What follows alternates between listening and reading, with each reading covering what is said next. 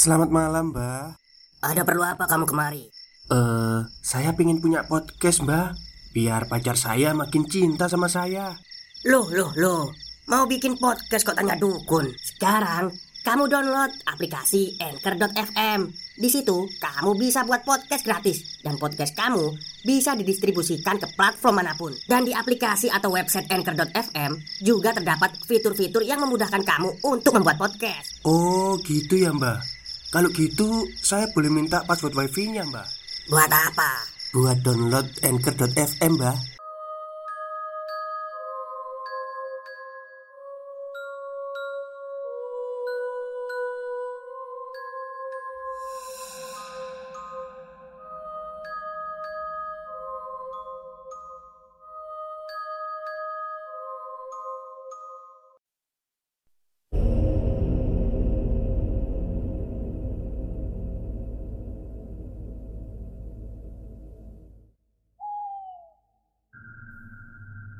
Assalamualaikum warahmatullahi wabarakatuh. Halo semuanya, jumpa lagi dengan saya Chow Sing Sing, kurator dari podcast Horror Night Story.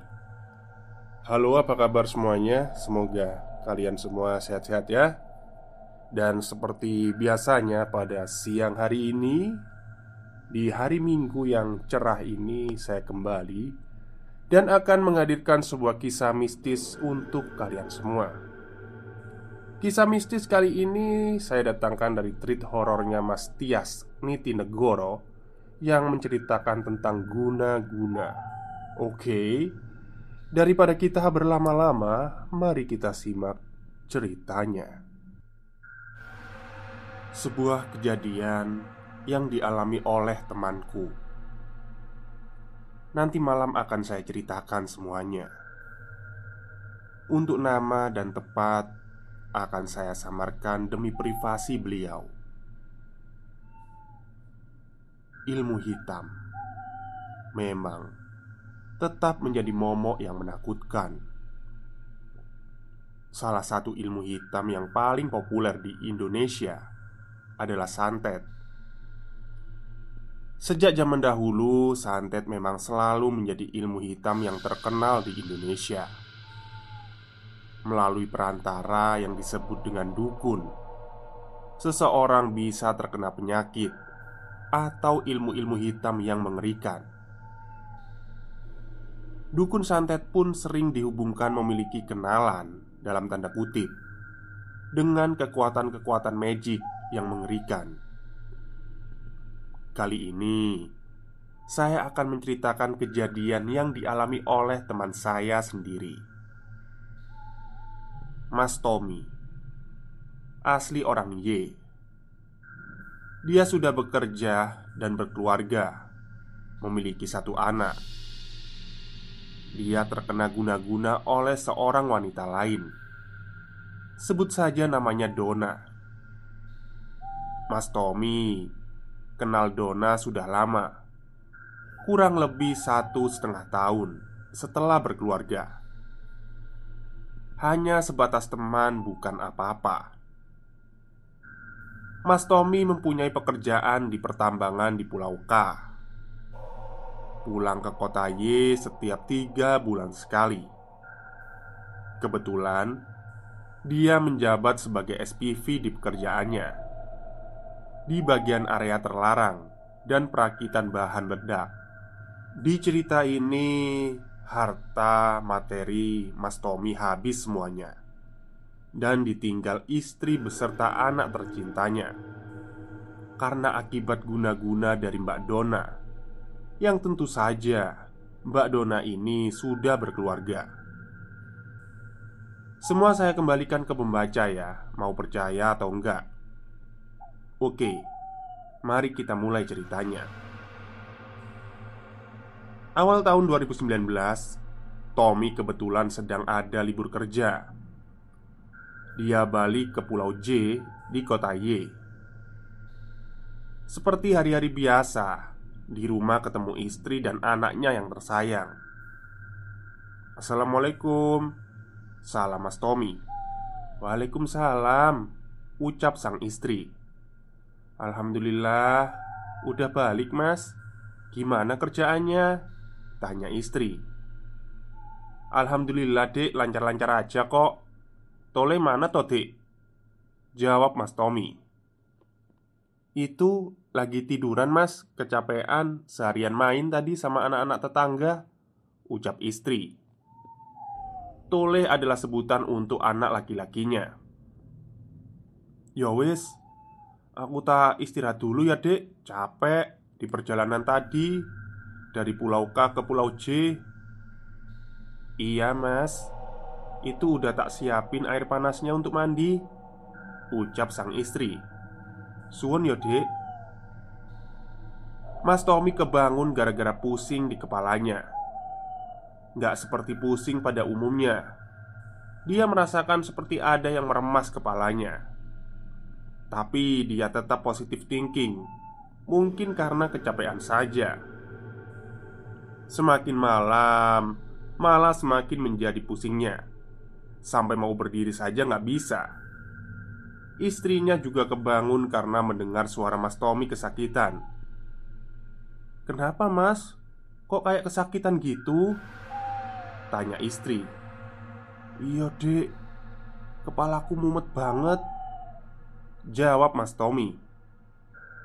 Ini mas Minum air putih dulu Ucap sang istri. Iya dek suun Biasa nih nggak kayak gini loh kepalaku Kata mas Tommy. Mungkin kekeselan mas. Iya mungkin dia dek Ya wis lah Tak nggo bubuk mana ae. Tiba-tiba pusingnya hilang begitu saja. Tapi Mas Tommy merasakan ada sesuatu di atap rumahnya Seperti ada hujan padahal nggak hujan Ditengok jendela kamarnya Memang nggak hujan Mungkin Reruntuhan dahan pohon yang terkena angin Batinya Akhirnya, dia melanjutkan tidurnya. Keesokan harinya, Mas Tommy melihat-lihat HP-nya kalau ada kabar dari pekerjaan yang penting. Ada salah satu chat dari seorang perempuan, tertulis nama kontaknya Mbak Dona. Halo Mas, gimana kabarnya? Loh, tumben Mbak Dona WA saya. Batin Mas Tommy. Alhamdulillah mbak, baik Gimana mbak, ada apa? Kok tumben ini? Tiba-tiba mbak Dona ngechat ngajak ketemu Dan akhirnya diiyain juga sama mas Tommy Gak ada rasa curiga atau apa pun Karena mbak Dona juga temennya mas Tommy yang udah lama. Setelah mereka bertemu di tempat kerjanya mbak Dona Ya seperti bertamu biasa Disuguhi minuman dan makanan. Ternyata dari awal Mbak Dona ngajak ketemu Mas Tommy itu ada tujuannya. Permisi bu. Mbak Donanya ada. Tanya Mas Tommy kepada pemilik laundry. Oh ada mas Gimana mas? Mau ambil laundryan ya? Jawab Bu Dani. Boten bu, mau ketemu aja Soalnya sudah ada janji sama Mbak Dona mau ke sini bertamu Ucap Mas Tommy.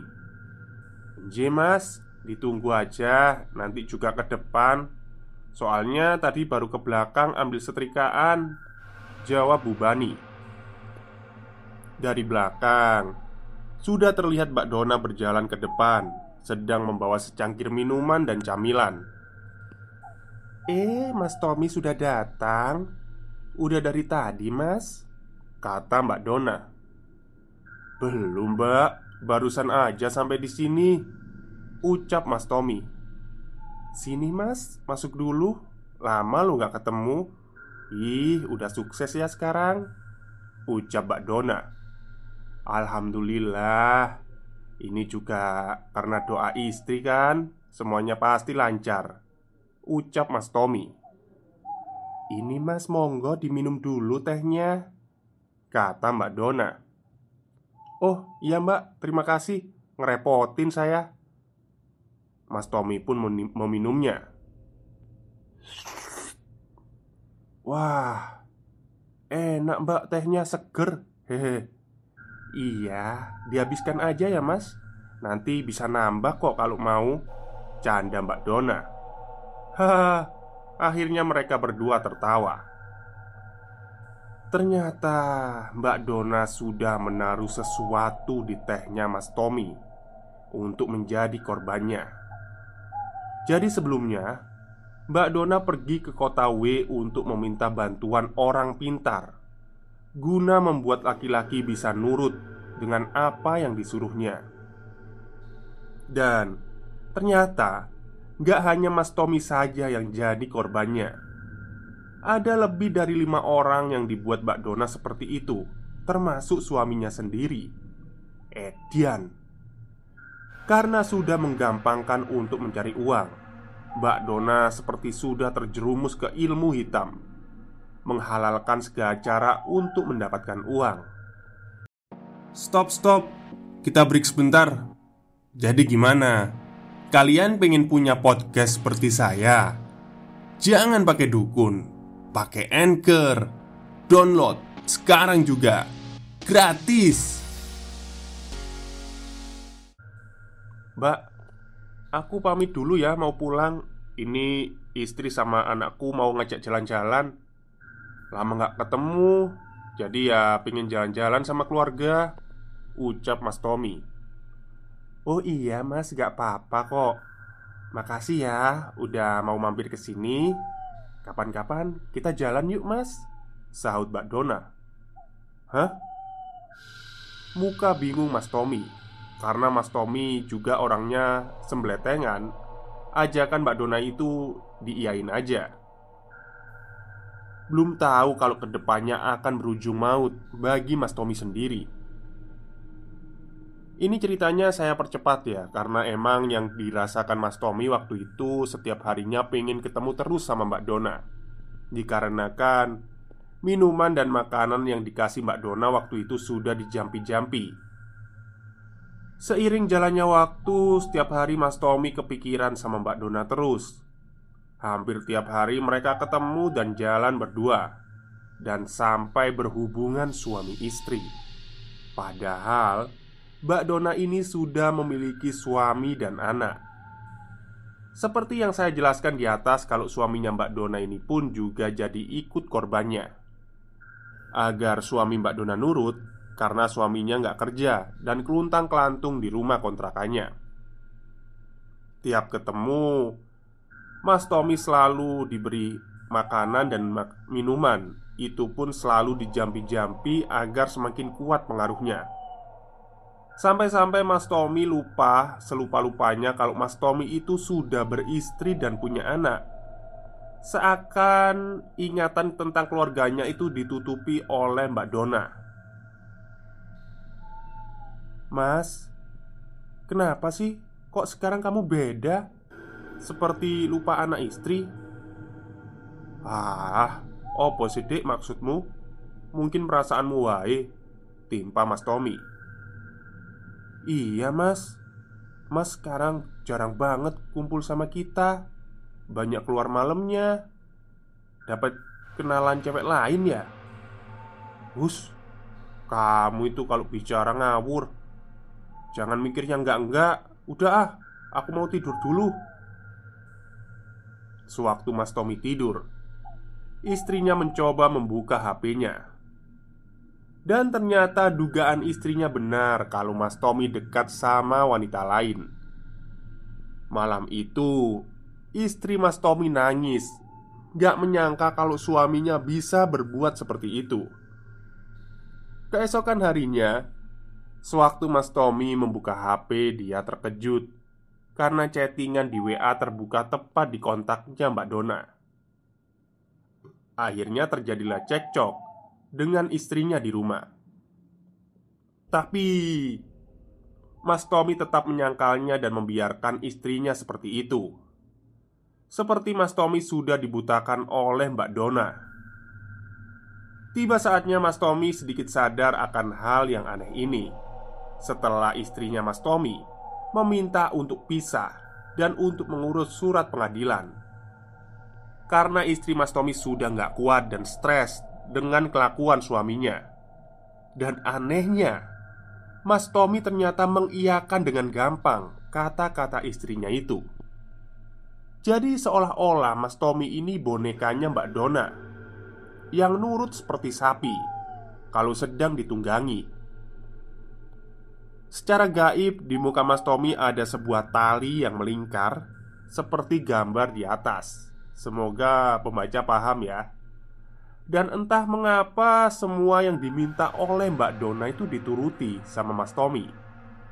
Dari membelikan TV, kulkas, mesin cuci, bayar kontrakan, hutang keluarganya Mbak Dona sampai kebutuhan anaknya Mbak Dona pun dicukupi oleh Mas Tommy Hampir semua yang keluar untuk Mbak Dona Kalau di total itu sekitar 70 sampai 80 jutaan Sedangkan untuk kebutuhan anaknya sendiri saja nggak dikasih Anaknya minta dibelikan sepeda saja sampai nggak dibelikan. Tapi kalau anaknya Mbak Dona langsung dituruti. Sampai suatu saat Mas Tommy seperti orang bingung setelah pisahnya Mas Tommy dengan istri. Mas Tommy balik lagi ke Pulau K karena libur kerjanya sudah selesai. Di sana, Mas Tommy selalu kepikiran sama Mbak Dona terus Sampai kerjaannya nggak fokus Tiap hari harus VC-an sama Mbak Dona pada suatu waktu, Mas Tommy mengendarai truk pertambangan. Dia nggak fokus sampai nabrak dan baru mengakibatkan kerusakan pada truk itu. Dari pihak perusahaan nggak mau tahu, Mas Tommy harus di SP dan disuruh sementara dibalikan dulu ke kota kelahirannya di kota Y. Dia diskorsing selama enam bulan Selama Mas Tommy masih di Pulau K, setiap bulan dia selalu mengirimi uang buat Mbak Dona. Entah kenapa dia selalu nurut apa yang dikatakan oleh Mbak Dona. Sampai-sampai uang gajiannya selalu habis buat nyukupi hidupnya sendiri saja, nggak mampu. Sesampainya di kota Y, Mbak Dona meminta untuk ketemu Mas Tommy. Dia minta dibelikan HP baru. Mas, beliin HP baru ya Ini HP ku udah jelek Kata Mbak Dona Iya mbak Tak beliin Tapi HPmu yang lama saya pakai ya Buat saya biar HP-nya juga ganti. Tawar Mas Tommy. Iya mas, pakai aja nggak apa-apa. Ucap Dona. Saking pinginnya HP baru Mbak Dona nggak sempet buat hapus semua data di HP-nya Dan apa yang terjadi? Ketika Mas Tommy membuka semua file-file di HP Mbak Dona yang lama. Asuh. Iki apa maksudnya? Kok chattingannya karo lanangan kabeh? Jancuk. Ngejak klon kabeh. Batin Mas Tommy. Jadi artinya gini ya. Anjing Ini apa maksudnya? Kenapa chattingannya sama laki-laki semua Terus ngajak tidur gitu? Jadi Di setiap chattingan tersebut Semua sama seperti yang dilakukan sama Mas Tommy. Dia minta uang dari semua laki-laki itu Dan memberinya Tapi dengan ajakan tidur bareng. Oh ya. Wancuk Lonte tenan nih. Batin Mas Tommy. Tapi di benak Mas Tommy nggak bisa marah sama Mbak Dona Karena dia selalu lulut atau nurut sama Mbak Dona. Itu yang membuat Mas Tommy banyak pertanyaan. Setelah dicek semua file yang ada di HP itu Mas Tommy juga mengecek aplikasi belanja online-nya Edan Ini beli apa? Kenapa ada minyak bulu perindu juga dibeli? Apa ini yang membuat aku nurut sama dia? Gak habis pikir Mas Tommy Dia langsung menemui temannya Yang ada di daerah Catur Dia menanyakan hal-hal yang dilanda Mas Tommy selama ini Gus, aku mau cerita Ucap Mas Tommy. Udah Kamu gak usah cerita saya udah paham kok. Jawab Gus. Paham dari mana? Uang saya belum cerita kok. Iya, paham. Kalau kamu itu dibuat-buat sama orang. Iya Gus, bener. Tolongin saya. Saya kalau seperti ini terus bisa gila. Harta saya bisa habis semua Saya sudah digugat sama istri. Yowis, yowis Sini saya netralkan. Tapi syaratnya jangan sekali-kali dekatin dia lagi. Atau kamu bakalan dibuat-buat lagi sama dia. Sama besok Kamu puasa ngebleng ya pas weton Dua hari dua malam. Dan di sini Mas Tommy meminta bantuan. Mbak Dona tahu-tahu menelpon Mas Tommy. Seakan-akan Mbak Dona tahu kalau Mas Tommy mau disembuhin. Gak usah diurusi. Dia nelpon kamu karena dia tahu kalau kamu lagi minta tolong untuk disembuhin. Iya Gus, iya Tak blokir dulu kontaknya biar nggak ganggu Setelah semuanya selesai Gus berpesan pada Mas Tommy Kalau selama dia puasa ngebleng Jangan menghubungi Mbak Dona. Lihat apa yang akan terjadi. Tepat jam 12 malam.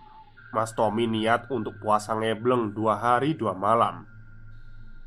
Dalam proses puasa itu Tidak gampang Karena namanya puasa itu tidak makan dan minum. Pucat bener mukaku. Baru puasa sehari aja Rasanya udah kayak gini Batin Mas Tommy. Mas Tommy langsung tidur agar bisa kuat. Saat tidur Mas Tommy bermimpi. Mimpi yang seperti kenyataan. Dia bertemu dengan dirinya sendiri Dan menanyakan kenapa kamu puasa ini. Kamu puasa apa? Mau minta apa? Ucap kembarannya dalam mimpi Dalam mimpi itu Mas Tommy hanya diam Gak bisa berkata apa-apa karena ketakutan. Dan Bruk Suara tubuh terjatuh. Mas Tommy terjatuh dari kasurnya. Ternyata hanya mimpi Tapi kenapa rasanya seperti kenyataan? Mas Tommy masih bingung.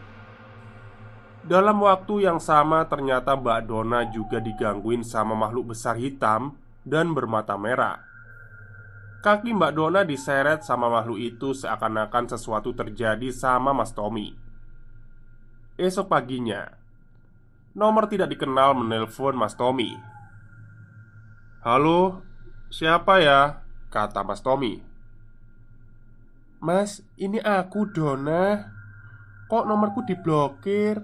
Kenapa?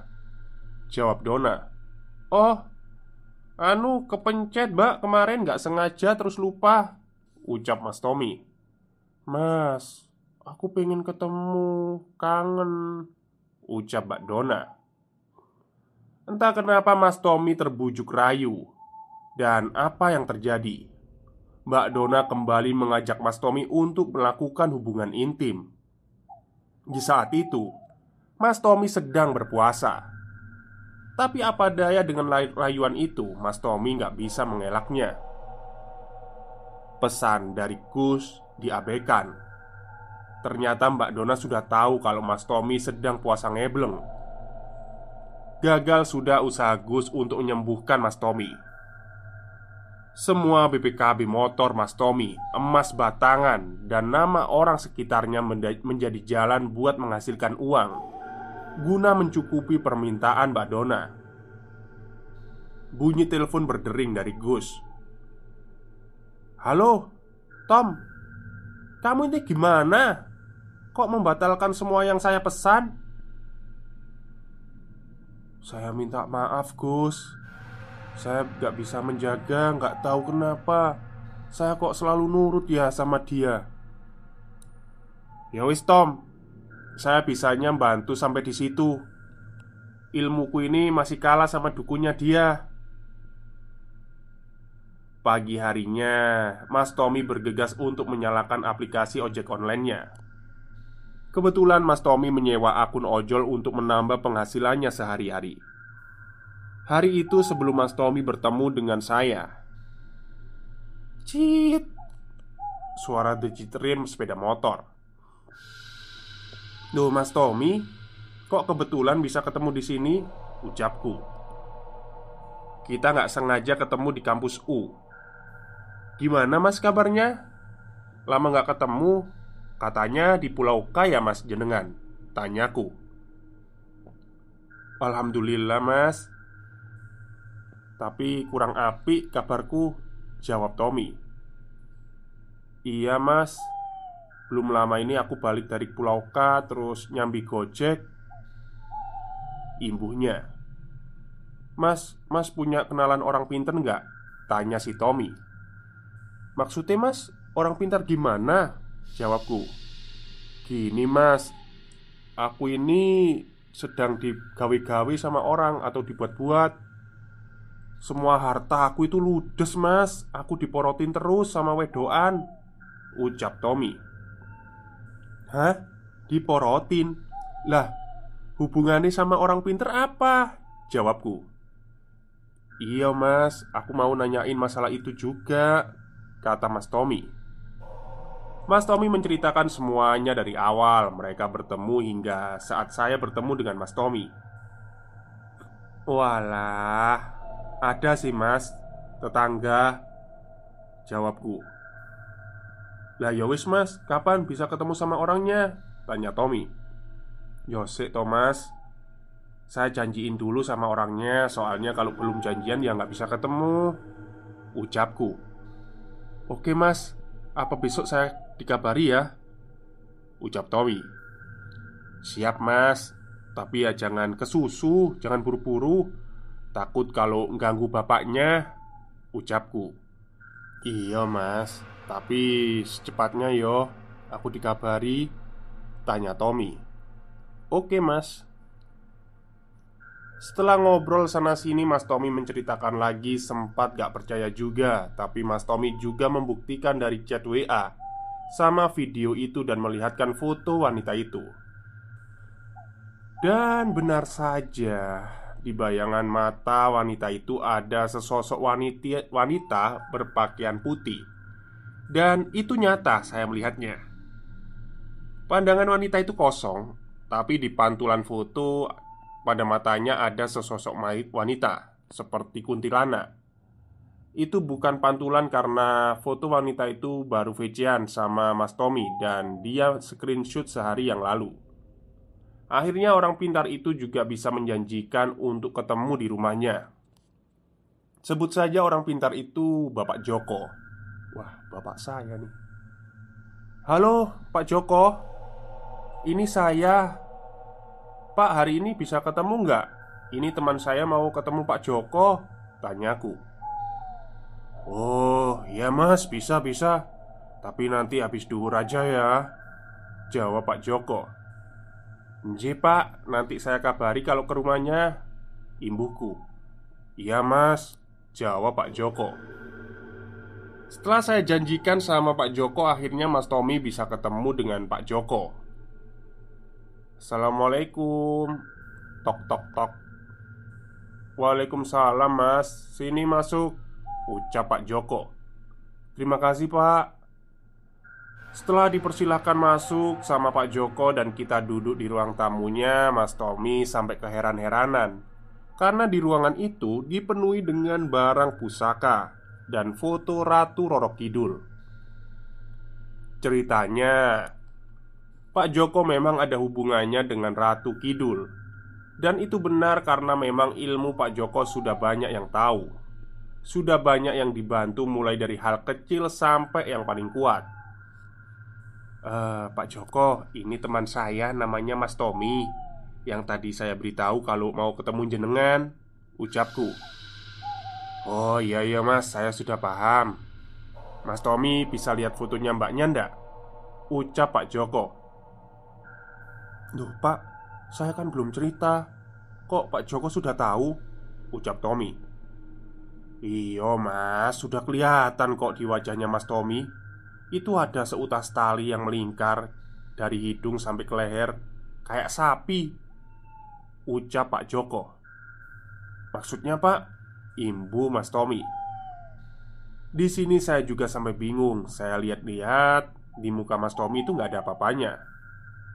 Itu tali gaib mas. Jadi masnya itu nurut banget Sama seseorang yang sudah menggarap masnya Kata Pak Joko. Iya pak, bener banget.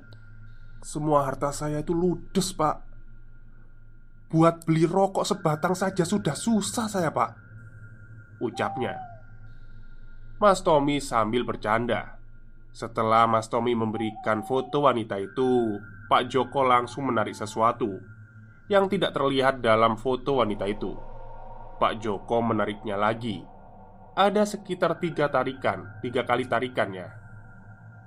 Dan Pak Joko menjelaskan kalau ini memakai media boneka Dari kota W di, mone- di boneka itu tertulis nama Mas Tommy. Dan sebenarnya Pak Joko sudah tahu juga Kalau korban dari wanita itu banyak ternyata.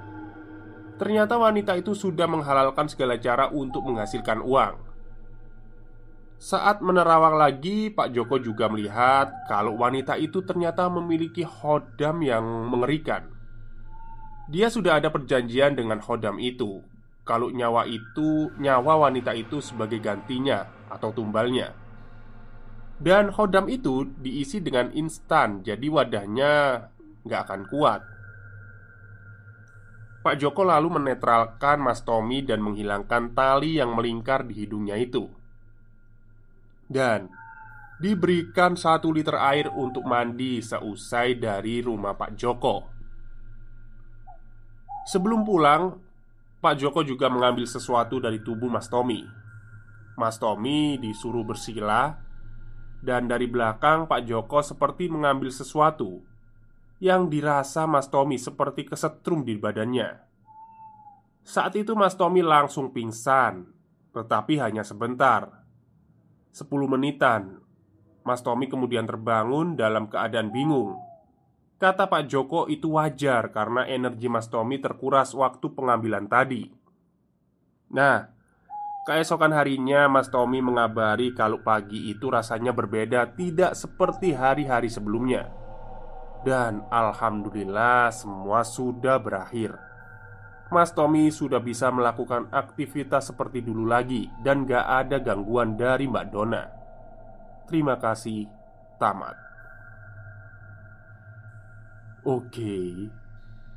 Itulah akhir cerita dari uh, Tweetnya Tias Niti Negoro Tentang temannya yang Ternyata diguna-guna oleh seorang wanita. Jadi buat para suami ya dan istri juga ya eh berhati-hatilah. Setiap makan atau minum itu yang dari orang lain itu paling enggak itu Bismillah gitu kan. Atau kayak ya berdoa aja biar netral itu makanan. Takutnya kan ditaruh apa-apa tuh di makanannya gitu loh. Soalnya kan kita juga nggak tahu apalagi Apalagi kalau ketemu ya mohon maaf ya kayak mungkin teman lama atau gimana gitu kan. Dia mencoba untuk memanfaatkan kita atau mengguna-guna kita. Ya hati-hatilah kalau ditawarin minuman dari orang asing intinya itu. Atau makanan ya semuanya sama. Baik mungkin itu saja cerita untuk siang hari ini. Semoga kalian semua yang ada di sini yang sudah bersuami istri diselamatkan dan tidak mengalami hal yang serupa di cerita ini. Oke, mungkin itu saja. Selamat siang dan selamat beristirahat.